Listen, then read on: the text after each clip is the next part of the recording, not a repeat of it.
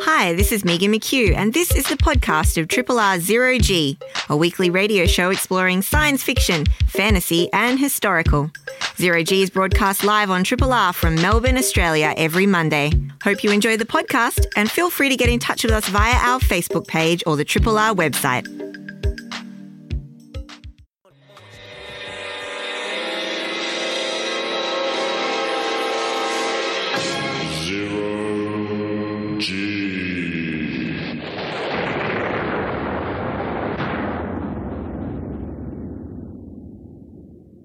G'day, welcome aboard the Starship Zero G Science Fiction, Fantasy and Historical Radio, episode number 1426, entitled Cooking Show, Lawyer Show. Our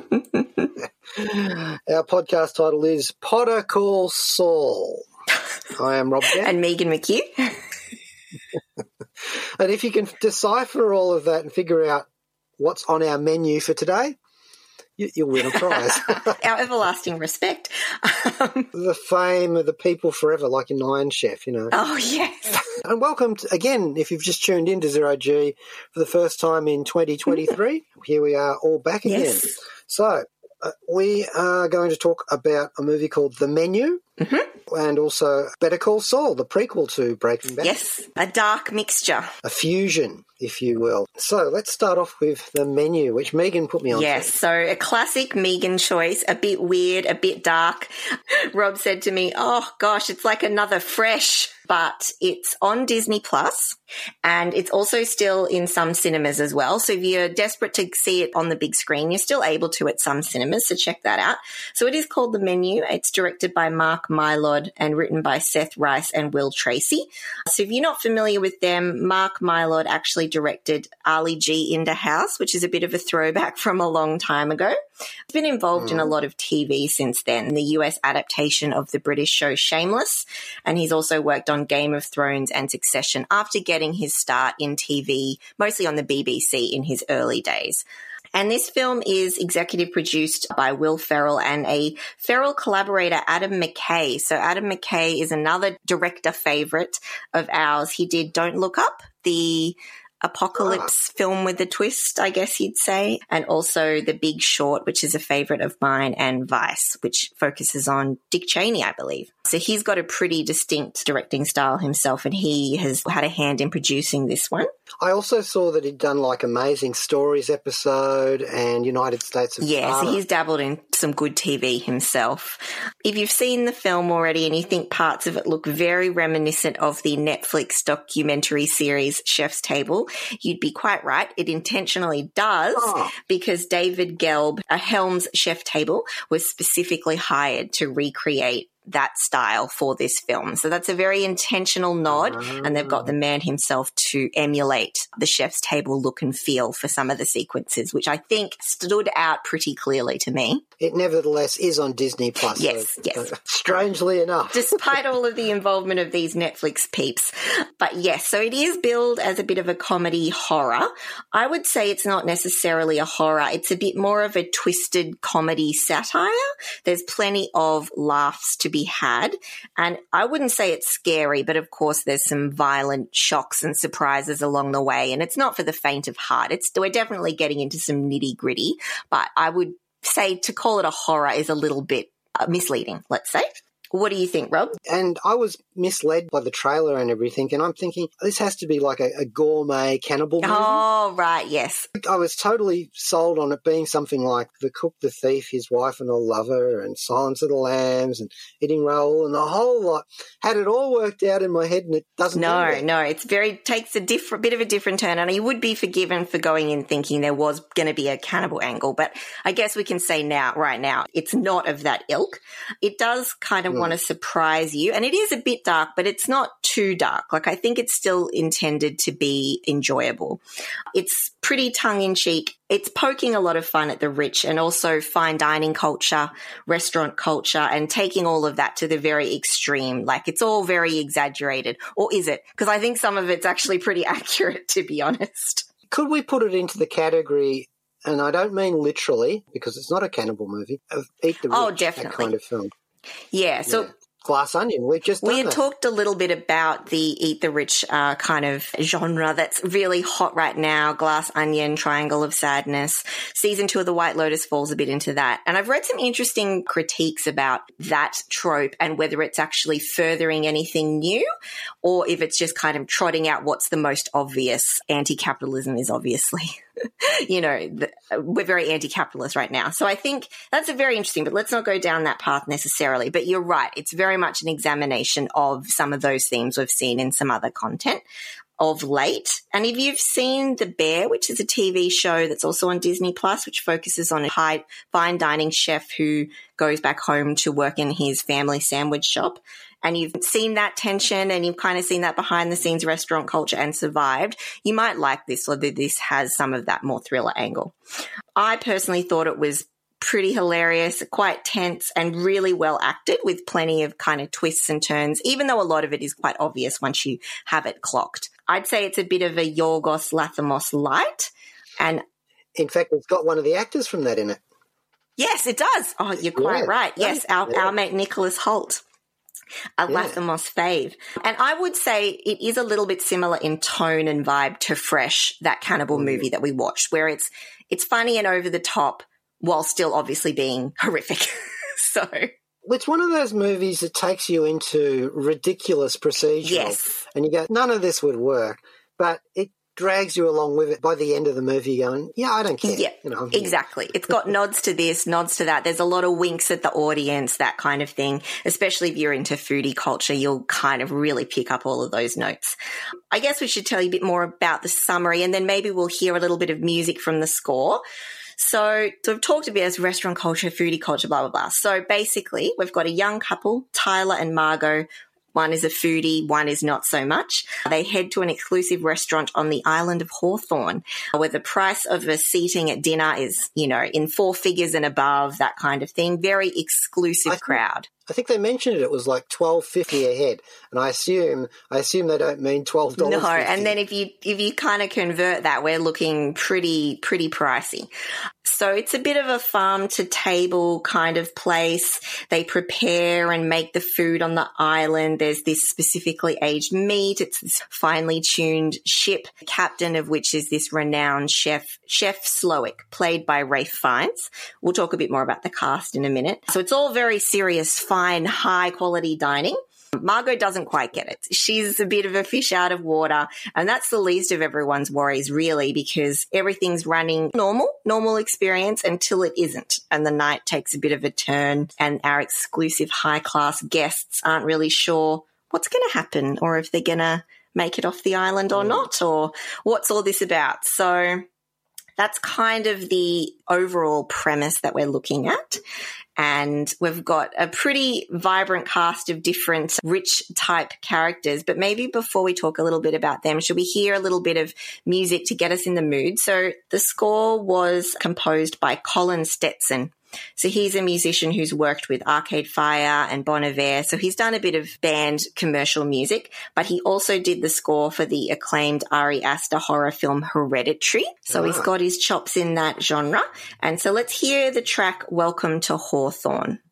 Hi, my name is Greg McLean, director of Wolf Creek and Rogue. You are listening to Zero G on 3 Triple R. That was Welcome to Hawthorn by Colin Stetson from the movie The Menu, which is now on Disney Plus and in some theatres. it went from theatres to streaming very quickly, but that's the way, It isn't it? is. And it's quite good actually because I'd been sort of spruiking it a bit around. And then when I saw it pop up on Disney Plus, I was like, guys, it's available. It's so easy to watch now. Please get onto it. Hmm. But let's talk through some of the characters. I'd be keen to hear your thoughts on some of these vibrant characters, a different kind of rich tropes in some ways, but that's okay. We've got one of our main couple, Nicholas Hoult. He does a really nice job of being this cringy, foodie, disgusting man who just obviously is so obsessed and just has inserted himself into this restaurant culture so much. Just the way he eats food and talks, he just does such a nice, subtle job, I thought. Nicholas Hoult, as you mentioned, has been in The Favourite,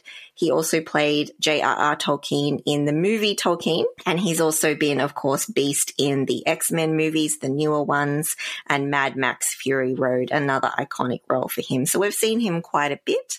I think he's fantastic. I honestly think he can do big roles and he can do more subtle stuff like this. He was obviously just having a good time, I think. He was in Fury Road playing the character of Mm. Nux. If he is somehow able to come back for the, next one of those movies, he'll run into his co-star in this, Anya Taylor-Joy, who's going to be in the Mad. Is she? She's a star on the rise for sure. So yeah, she plays Nicholas Hoult's dining partner, let's say, Margot. I think she's really magnetic. As Margot, she's very much more skeptical of the surroundings. She's got kind of not so much of a palate for the fine dining and she all thinks it's a bit ridiculous, to be honest. And the way they pitch it in the film, it is a bit ridiculous. And we have seen her in Split and Glass, which are the M. Night Shyamalan films that also starred James McAvoy. Her breakout was probably in the horror film The Witch. Mm, yeah, brilliant film. And she's sort of been, yeah, really rising since then. She was also in The New Mutants, but I'm not too sure what her role was in that. Illyana Rasputin Magik. Uh, But she's actually going to play Furiosa is she? in the uh, Fury Road prequel. That's interesting. I wouldn't have It makes sense if you go backwards. wouldn't have know. pegged that. I think she'd be very interesting to see. We also know her voice Yes. from the Dark Crystal Age of Resistance, where she played the character of Brea. Yeah, and she sort of really became much more well known through the Queen's Gambit, which is the historical chess show that was on mm. Netflix as well. She got a bit more wider recognition after that role too. So she's great here, of course. Then we also have Ray Fiennes, as I mentioned, as head chef and restaurateur. And he's this great mix of reprehensible, pitiable, and fearsome. And he just is obviously having the time of his life in this. And we've seen him as M in Bond. He was in the Lego movies too, which I don't recall him being in, but he was in those doing some voice work. Hail Caesar, Voldemort, of course, in the Harry Potter films, and Grand Budapest Hotel, and multiple other things we've seen him in in his time, in Bruges as well. And importantly, in context with gourmet murders, he was one of the villains in Red Dragon. He was actually playing the killer who Lecter was helping to catch, the Red Dragon of the title with the big dragon on his back. So I just thought that was kind of funny that he ends up playing a, a celebrity chef. Yeah, he's he always p- picks the formidable characters. I mean, one day he'll play a kindly grandfather. we'll see. He's not in that phase yet. Not yet. There's a, a guy who plays a celebrity actor within the film who's kind of past his leading man action figure, whatever role he was used to. And now he's saying, Well, I'm in my presenter phase. Yes. Yes. And he's actually going to present a television show about cooking. Yeah, and that's he's quite right. And there is a bit of a phase for older actors where they'll go and they'll have a special or they'll have some cooking special. They travel, they do this or that. They present, oh, my thought on street food, blah, blah, blah. So that character is played by John Leguizamo, plays this said washed up actor. Washed up is probably a bit harsh. And we don't actually ever really know his name, but he also has an assistant there who he's dining with, played by Aimee Carrero. So there's some of the other dinner guests. Leguizamo, Moulin Rouge, Encanto, The Mandalorian, loads of stuff. I was pretty happy to see him pop up here, to be honest. Other dining companions rounding out our small seating, Janet McTeer and Paul Adelstein playing a fastidious restaurant critic and her editor, respectively. Yes. Then we also have an, an older, rich couple who frequent the restaurant quite a bit, all things considered, considering how expensive and exclusive it is. And then we also have three finance bros who come along and all a bit broy and think it's all a bit of a laugh and they're willing to throw their weight around a bit because don't you know who I am? X, Y, Z, blah, blah, blah. You know, in a way, it's kind of predictable. They're all bad people. One answers a question, What school did you go to? And she says, Brown. Student loans? No, no student loans. You're going to Yeah. die. Yeah, it's it's this it's very black and white privilege, and the whole point is they're, they're stereotypes, right? We also there's is a mysterious older woman there who's already there when the others arrive by boat as well, and then of course we have the restaurant and kitchen staff, including a sommelier. So they kind of round out everybody there. The older woman reminded me of, of just the random guy on the docks and uh, in Glass Onion who was kicking around all the time. yes. Yep. Yep. Not quite the same. The woman in this case has actually a real a real important part in the plot. Yeah, yeah. You're not really sure what the deal with her is until she's sort of introduced with the backstory. I do want to specifically call out Hong Chau plays to perfection the role of an extremely dedicated host, Elsa. So from the get go, she's got this great cold energy, very forbidding. Uh, she's obviously relishing a bit of that all like all out, no holds barred role. Um, She's relishing and pickling. Yeah. and really running the show as uh, insofar as the restaurant floor, while we've got Ray Fiennes in the kitchen really running that ship too. We've seen her before, uh, Hong Chau, as in The Watchmen in 2019 and also in Homecoming. Oh, as well. nice. A couple of other people I did spot in there. Janet uh, McTeer, uh, Jessica Jones' mum in um, Ah, in that series.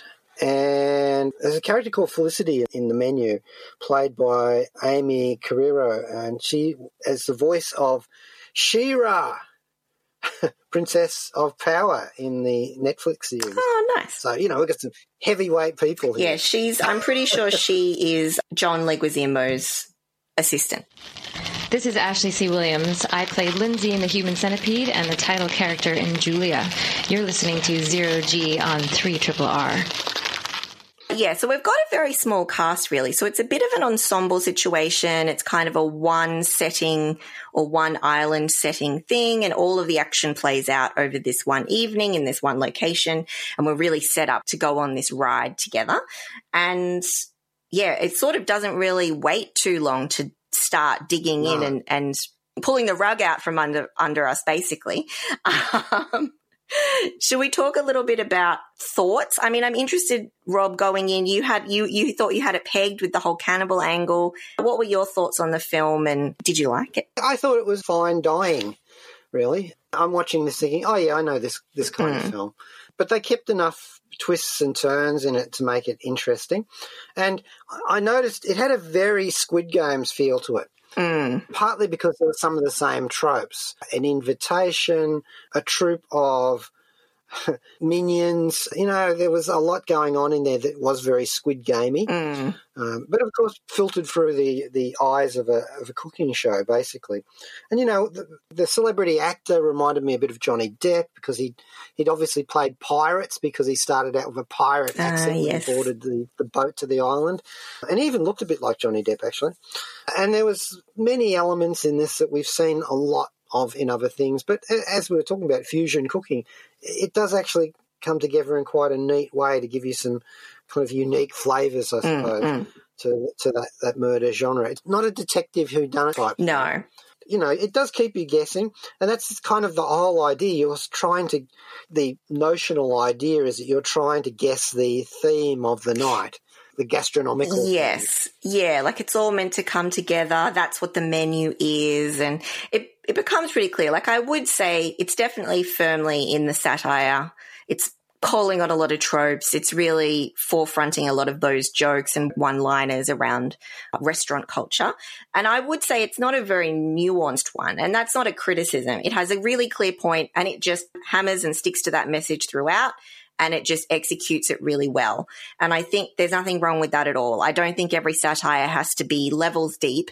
I think it was saying, I'm going to do this thing. I'm sending up class and privilege and the uber rich, but I also want to deal a bit with the service industry of all kinds of different service industries. And it went, okay, what's the best way for me to use a template to get this point across? I think as well, there's some neat little references to the pandemic and the effect of the pandemic on the restaurant industry, which I appreciated. And I Mm. think those little notes keep it very contemporary and it's a very of this time kind of film. I think this will resonate more now than it will in like five or 10 years, say. And I did think it was funny. Like there's some genuinely some really great funny moments, really good callbacks. And the climax is utterly ridiculous. But by that point, you've gone on the, you know, you're in. You're, like you said before, you just go with it. You're all in at that point. Yeah. So for me, I loved it. I thought it's right up my alley though. It's this weird, weird eat the rich thing, but it's a really nice convergence, I think, of charismatic acting, snappy writing, and tense directing. and it stays really focused. And I think that works for it.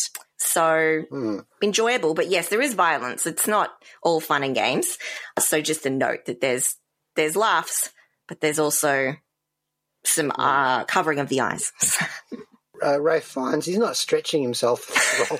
it's sort of very similar to half a dozen of the villains that he's True. played before. Uh, but he is really mesmerising when he's interacting with uh, Anya Yeah. Taylor Joy, who's, who really is a, a- an incredible Mm. actress. She appears in so many of these scenes and instantly dominates them. And I know that's partly the script, but yeah, and I don't want to call the others supporting cast because it is an ensemble. Uh, supporting notes, I suppose, in, in cooking terms, but they all are excellent in the way they plug into this main thing. And some of them don't have large roles in it, but it's all but but they they're there, Part of the colour. presenting. Yeah, like a mm. restaurant, it all just part of comes together. I would say too, you're you're right. Like it's not Nicholas Hoult and Anya Taylor Joy at the center of the film. It's Ray Fiennes and Anya Taylor Joy and those interactions, Yeah, and he's kind of on the side. So yeah, definitely, I think she's fantastic. And obviously, there's a bit of mystique around her at the moment. She's the latest hot thing, but I genuinely think I agree. She's really, she's just you can't take your eyes off her when she's in a scene. mm. I do wonder if there shouldn't be a genre of fiction called uh, Final Island. Yeah. Been a bit of that lately. And it's a bit, I mean, since the Agatha Christie days, it's like, Remember that book you were telling us about where they have like the final surviving girls from all of the slasher. Yeah. things? They could do that quite easily. Gosh. Yeah. The island is never a good vibe. Just never go. like you said before, Don't. it, don't be invited to an island ever. Yeah, tear the invitation up, throw it in the sea. That's as close as you get to going Yep. underwater. Exactly, exactly. so that was the menu. I think pretty solid film. I, I quite enjoyable. You'll know if you're into it or not pretty quickly. It's on Disney Plus, or you can trot along to mm-hmm. some cinemas for that one. And I think we've got another track to lead out of that portion. we just keep inadvertently using. Oh, I didn't. That was a totally inadvertent. I think we can go to our another food Mhm. track, food related track, uh, and this is from Breaking Bad, actually. Pollos Hermanos Veneno by Key Flores. So this is about you know um, Gus Fring's Chicken Shop franchise. So we'll go with Pollos Hermanos Veneno. This is Sir Derek Jacobi. Zero G or not zero G? That is the question. Yeah. We had Los Pollos Hermanos. Jue Flores there from Breaking Bad, which is our segue into a discussion about the lawyer Mm. show, Better Call Saul, which of course is a prequel Yes. to Breaking Bad. And oh my gosh. you know, sometimes you just go, why would you want to add anything onto Perfection? yeah. Why mess with it? Breaking Bad, Vince Gilligan's creation, five seasons, 62 episodes, plus the El Camino sequel movie. January 2008 to September 2013. Part of C21 pop culture legend. Yes. It was nominated for 248 industry awards, Well deserved. won a total of 92. Wow. Uh, it's in the Guinness Book of World Records now as the most critically acclaimed show of all time. Oh gosh. Yeah, so, you know, Vince Gilligan, of course, known for that, and also writer and producer on The X Files and co creator of the Lone Gunman spin off. You know, so he goes from Breaking Bad to Better Call Saul, which has got its own six seasons. He's Uh, been in is that gonna- world for a long time. Yeah, yeah, you'd think it's going to get to his brain space. After this, he's off to do a kind of a an X Filey Twilight Zone science fiction series, which is going to star uh, Rhea Seehorn, who plays Kim Wexler in Better Call Saul. So you know how that all works. Um, likes it, and it uh, uh, takes them into the next production. Great, you know. So because I, I want to see more of her in uh, a show. So okay, this is set early two thousands again in uh, Albuquerque, New Mexico. Mm-hmm. That place that you should take a left turn at, and boy, you really mm-hmm. should. so it's, it is set several years before the Breaking Bad. All in the title, Better Call Saul. So it is about Saul Goodman. And yes, how are things? Saul Goodman. You know, that's mm. how it works. His real name is Jimmy McGill, James McGill, played by the incredible Bob Odenkirk. And if I were to pick a character from Breaking Bad I would like to see a spin off of, Saul would probably be the one, along with Mike. Who kind of was around, right? Hmm. Yes, yes, exactly. And Mike actually features in Better Call Saul, so we get the best Yeah. of both thoughts there. Now, I did mention when we were talking about this show briefly last week that if you're going to watch this and think of it just as a a cameo vehicle, Mm, it is that, but it is so much Yeah. more. You know, this is done in a legitimately, exquisitely elegant way.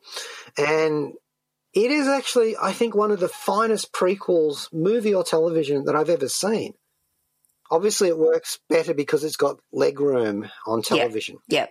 And spin offs are tough to crack, like, especially drama ones. Uh, comedy, obviously, there's loads of spin offs from popular sitcoms, but I think a successful drama spin off, rare. Hmm, hmm.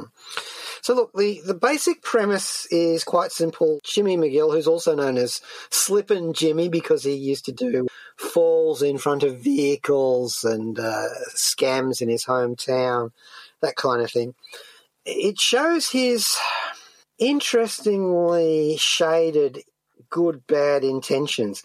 And, you know, just as Walter White was trying to look after his family by becoming a drug chemist, as he Yeah. did, Jimmy has the makings of a really exceptional lawyer. Mostly those makings are kept rolled up in a joint. but no, he's he, there's a descent, a staged descent into the character that he is in Breaking Bad on show here, and it's facilitated by other characters in there, like you know all of the Breaking Bad people who show up in this. They're all part of that. Obviously, Jimmy is a friend of the cartel, or becomes that during this series. Now, Kim Wexler, his romantic interest, again, so much more Yeah. than that. Uh, full character in her own right in this, played by Rhea Seehorn, who's got quite a bit of science fiction and genre credits as well. She is a, a piece of work in her own right. She goes on her own journey. Mm, And one of the keys to Breaking Bad was actually the title, Breaking. There are a lot of shots in Breaking Bad where they show us things that are broken. The scene finishes on that. So too in Better Call Saul, and it applies to the people Yeah. too. Kim Wexler is much more of a Atticus Finch okay. sort Yep. of character. She wants to be the crusading lawyer Mm, uh, helping the small people take on the the man, the big people, and the, Yeah. and she's not really able to do that. That that kind of pro bono work. She does want to really do Yeah. so. She does. She does some of that, and it's a very complicated thing. Her her story arc in itself is a is a Yeah. wonder. It's not as simple as glass ceilings Yeah. for her. She is a, a high powered lawyer in her own right. And now I think a small excerpt from Dave Porter's Better Call Saul soundtrack album. Track is One Last Grift. Hello, this is Bobcat Goldthwait, and you're listening to 3 Triple R FM Melbourne. One Last Grift from Better Call Saul by Dave Porter, who also gave us the Breaking Bad soundtrack.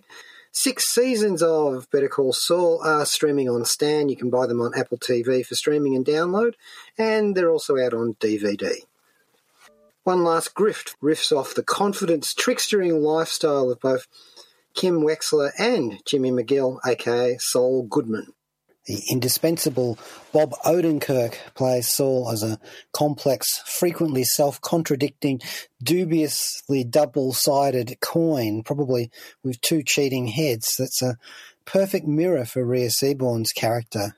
Both enjoy the thrill of the con, but they're both also got serious leanings towards being actual crusaders. They're very ill made legal knights indeed, galloping down only a sometimes paved with good intentions New Mexico road to hell. And both she and Jimmy come up in HHM law firm. The last letter stands for McGill. So Jimmy's brother is a senior partner in that. that Chuck McGill. ah yes, that classic setup. Well, yeah. So he brings him into the into the firm through the mailroom after a period that Jimmy has spent in jail. So you know, and at this, this stage, Jimmy is not a mm. lawyer. Chuck is, and I use the term deliberately, played in electrifyingly magnetic, obsessive detail by veteran actor Michael McKean. He's instrumental in Jimmy's being a good bad man and Saul being a bad good man. So there's a really complicated relationship between Chuck and Jimmy that, that is teased out over the course of the Yep. series. And they do have six seasons to do this in, so they, they do take their time and they dwell upon aspects of it. So it is a really fine character Yeah. study of, of that relationship between those. With, of course, Kim weaving throughout because, you know, as Jimmy's partner in both the romantic and the legal sense at, at certain stages of the story, she interacts a lot with Chuck too.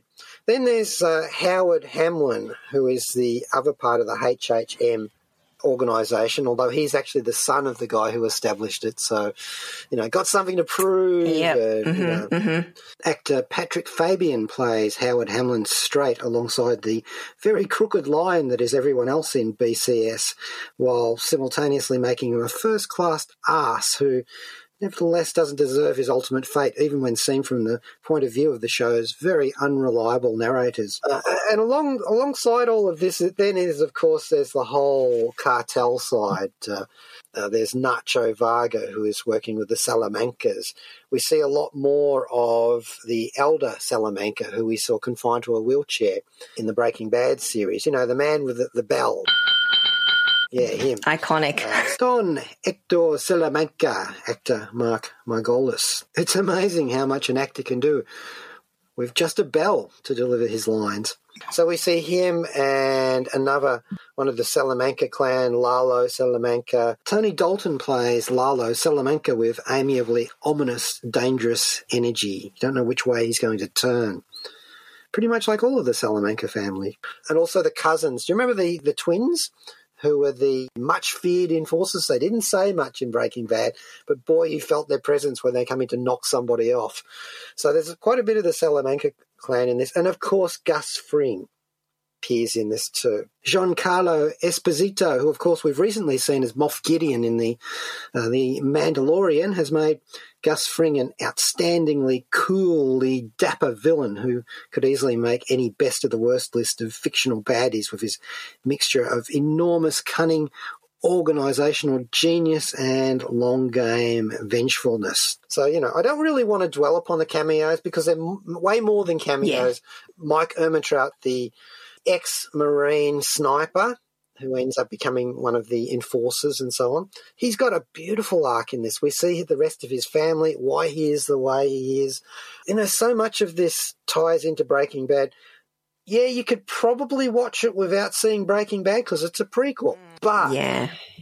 The experience would not be anywhere near as rich. Yeah. I would be interested in what would happen if you watch this first and then watch Breaking Bad. Yeah, interesting. Because it could still work, but I think you're Yeah. probably right in that it's meant to be viewed second. So you get those little nuggets of extra content that flesh out the Breaking Bad experience. I don't know.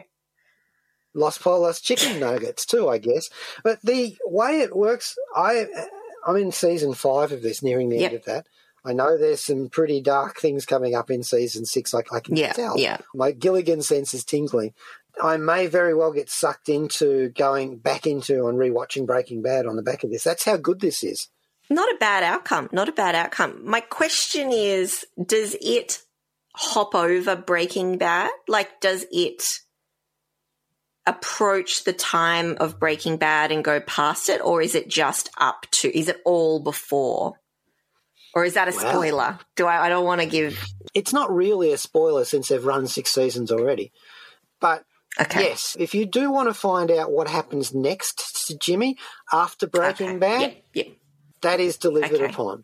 So, you know, there are flashbacks to earlier Yep. than this, the contemporary action that takes place, and this mainly contemporary, via interactions with characters from Breaking Bad. It plugs Okay. into that.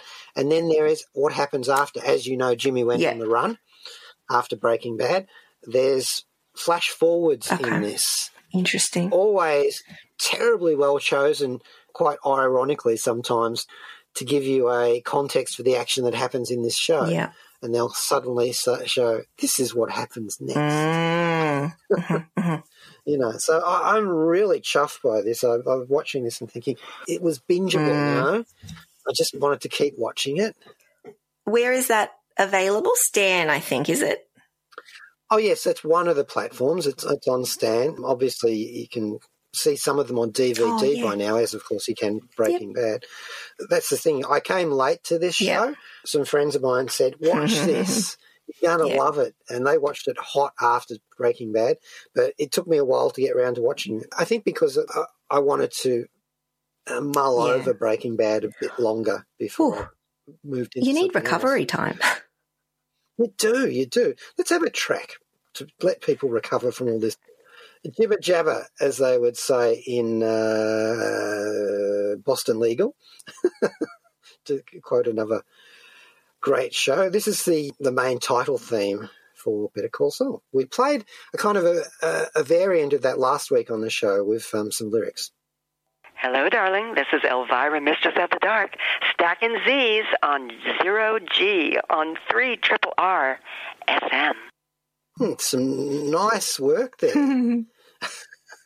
Ah, Better Call Saul. And that's the music that opens each episode of the show. Well, that one was a, a kind of a cover by uh, Void Doid, and it was a special single that they just put out there for Better Call Saul.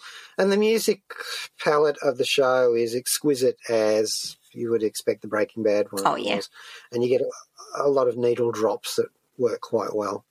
You know, the procedural in this, where Breaking Bad was about the drug cooking procedural Science. Mhm. and science, uh, which is what drew in, Zero G's interest in Yeah. the first place. It actually is science fiction in that uh, sort of contemporary sense that you sometimes get. Procedural in this, you'll be glad of this, Megan. It- A lot of legal, legal stuff. Excellent. Courtroom drama. Filtered through the very dodgy eyes of Saul Goodman ah, yes. increasingly so as we go along. But here's an excellent pull a rabbit out of the hat lawyer. You know the one, the ones who Yeah. can just bang and finish off the uh, the case with one well chosen witness. Uh, so much of that in this, either with uh, Saul or, or Kim working through it. And of course, once they get drawn into the cartel business, there's even more yes. complications for that. So you've got the drug running scene along the other side of it there, with a remarkable bit of nuance in there. I thought, Look, sure, okay, we've got you know Tuco, the the drug addled psychopath. Yeah. From Breaking Bad, he appears, but there's more to him than that. He's got this amazing love of his grandmother. And the Salamanca family, they're all really big on family. It's their one saving sort of grace. Lalo, another Salamanca, he's got this whole thing going on where he seems jovial and nice and he's a chef and all sorts of, you know, he's a jolly good guy. He is a benefactor mm. to the Salamanca people back in the region of Mexico where he Right. comes from. You know, he pays for dental treatment for Just a good guy. and Just a Right? good guy. But yeah, no, very much. Well, no. can be both. Can do good things and be a bad guy. Can be a good guy, does bad things. Yeah, yeah, and the relationships between him and Jimmy, because it is called, you know, Better Call Saul, so it is Yeah. that show. That is the filter that you get everything through. They're inflected and complicated because Saul is, he's not as much of a power guy as Walter White Mm. ended up being. Yes. So he's trying to weave his way through. I think Lalo best described him as La Cucaracha, the cockroach. He'll always survive. Yeah. Yeah. And okay, now here's an interesting point. Sometimes in prequels, it gets really annoying because some of the characters have plot armor. We know they're not going to Yeah. die. Yeah. With Jimmy, it's more, how's he going to talk his way out? of Yeah, it's a bit of a twist. So it's still the case, but you're like, oh, we've set it up so that really he should not be getting out of this whatsoever. Of course, it helps that he's now entangled with Mike Ehrmantraut, the formidable killer, Great. senior citizen Character, Yeah. gosh. Mike. Played as the world weary, pragmatically ultimate professional with an increasingly eroded moral code by the very worthy Jonathan Banks, who I first saw as a policeman in Gremlins back in the day. Even better in this, actually. We see so much more of it. And his quite affecting relationship with his family, mm. who were sort of the MacGuffins Yeah. pushing him forwards in Breaking Yeah. Bad. We see how that Yeah. We get a lot of the drug setup procedural in this. How did that underground lab get built? There's a great deal of stuff about that in here, and I thought, yeah, I wanted to see that kind of stuff. And of course, there is just evil on a grand scale. And I'm speaking of Gus Fring, who has got reasons for actually the way he is. They do go into that. Mm. But gosh, he's a stone Mm. killer. Gosh. Well, that's always the best kind of villain, right? The one where you kind of understand why the way they are, they're the way they are. Mm. But at the same time, you're like, ooh, this guy. But you know, everybody is so well drawn in this. Mrs. Nguyen, the um, the owner of the nail salon, which has got Jimmy's law office originally in yeah. its utility room. You know, it's all those sorts of things, the little bits and pieces of smaller characters. Um, uh, Jim Beaver shows up again as um, the arms expert who will get you any weapon for a reasonable price. Uh, hi, this is Jim Beaver. I play Bobby Singer on the TV series Supernatural, and you're listening to 3 Triple R FM 0G, you idiots.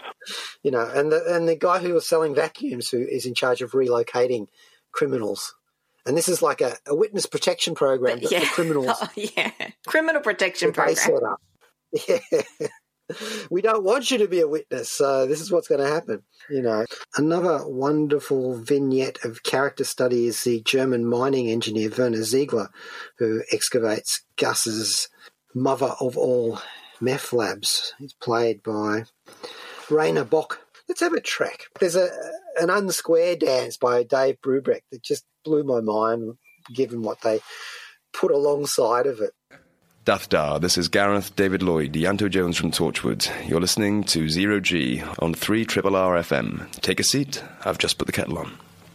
An Unsquare Dance by Dave Brubeck, Better Call Saul, prequel to Breaking Bad, on Stan or DVD. Intricate stuff in this. I did call out the visual style before that thing where they'll focus in upon one broken object and you know what they're doing and it's like yeah okay i see this and sometimes you'll see that at the start of an episode and there's a lot of complicated forms to some of these episodes i don't know if they actually get as complicated as they did in breaking There Bad. was some concept episodes for sure. Yeah. Yeah. And I hadn't seen things going quite as complex as that since, oh, look, I probably have, but it calls back to, to mind the days of MASH, Right. Okay. Where you would have really groundbreaking uh, formats for shows Yeah. and stuff. So Breaking Bad had that. Saul has its own sort of tone, Mm. more crooked, if, I can, if you can imagine that. Yeah. So, look, you will enjoy this show if you're a Breaking Bad fan. If not, it'll probably turn you on to Breaking Yeah. Bad because you're going to want to more, see more of this. And I will shout out one surprise cameo from Carol Burnett. Oh, There is a name that echoes through history. for- for me Unexpected. of- yeah, yeah. So I'm putting a spoiler there. Oh, and speaking of where do we know them from? Jesse Ennis, who plays Joe in Mythic Quest, is one of the paralegals in MHH law firm. Joe. yeah, Joe. not as that character, of course, and uh, and not playing that sort of ruthless. Deadpan kind of. She's a great character, though. I feel like, yeah, Yeah, but it's great to see the acting. yeah, there. for sure. So yeah, this is Better Call Saul. No, this is Zero G talking about Better Call Saul, and I highly recommend it. I can't see that the sixth season is going to disappoint me. I mean, you know, it's not going to do a Game of Thrones. I've of- I've heard it just keeps getting better. A lot of people have said that Yeah. if they were watching Better Call Saul and the latter portions, they were like it just really all came together. And that's sort of Breaking Bad as well. I think it was solid the whole way through and the arcs were perfect, but it re- like Yeah. the end seasons are the where it really shows how accomplished it is as TV. And although it's been nominated for a lot of awards and has won a bunch, it hasn't actually managed to net a big Emmy. No, and I think at this point it's probably lost a bit of steam, unfortunately. And a lot of them are going to some of the other more flashy names, but I think it's definitely got a lot of critical and audience cred and a lot of love. Yeah. So if you want to see everything from Saul Goodman practicing elder law for retirement homes, and my God, he's good at that. You know, he really worked at that. Through to more malevolent assassinations taking place amongst the cartel and some surprisingly touching scenes between every character who you could possibly imagine, and the, one of the deepest dives into a brother brother relationship I've seen on television. Wow. Okay. You know, Amazing. uh, this is the show for you. So yeah, not as much science fiction in this one, but still plenty of procedural, Legal show, lawyer show. Yeah. illegal show too. Yeah, I can actually see this. You know, this is so good. This could be a Marvel show. I would so much love to see a crossover of Saul and Jen Walters in court with Matt Murdock showing up. I don't know how it would work, but yeah. All right. Well, okay. That's about it for Zero G for today. Lots of tracks unplayed because there's just Too much to talk about in this. Yeah. So we're going to go out with a track called Death Don't Have No Mercy. And this is by Max Magro and the Wolfgang. And I don't know exactly what this is about. It's from the sixth season, so something I haven't seen yet. So it'll be a, a musical spoiler for me. But, you know, one of the characteristics of this show, once again, lots of music being played in totally inappropriate. Yeah. So Better Call Saul, you can catch up with it on Stan primarily or DVD. I think I'm not sure if the sixth season is out or if there's one of those big honking box sets. Uh, it's the greatest thing since Walter White's cooking. Actually, it is a cooking. It is the total cooking there show you go. It all links up. So look, thank you, Megan, for putting me onto the menu. I did enjoy it in a sick, twisted way. Mission accomplished for me then. Yeah, and we'll go out with this track. And Joe Bernadette coming up next with Astral Glamour. And thank you to Alice, our podcaster. We would not be able to function as a show without our own crew, our own entourage, our posse, our kitchen of master chefs. Okay, that's it for Zero G. Bon appetit. And until next week, better call Saul. G'day, this is Rob Jan. Thanks for listening to the podcast of Triple R's Zero G, a weekly radio show exploring science fiction, fantasy, and historical. Zero G is broadcast live on Triple R from Melbourne, Australia every Monday. Hope you enjoy the podcast and feel free to get in touch with us via our Facebook page or the Triple R website.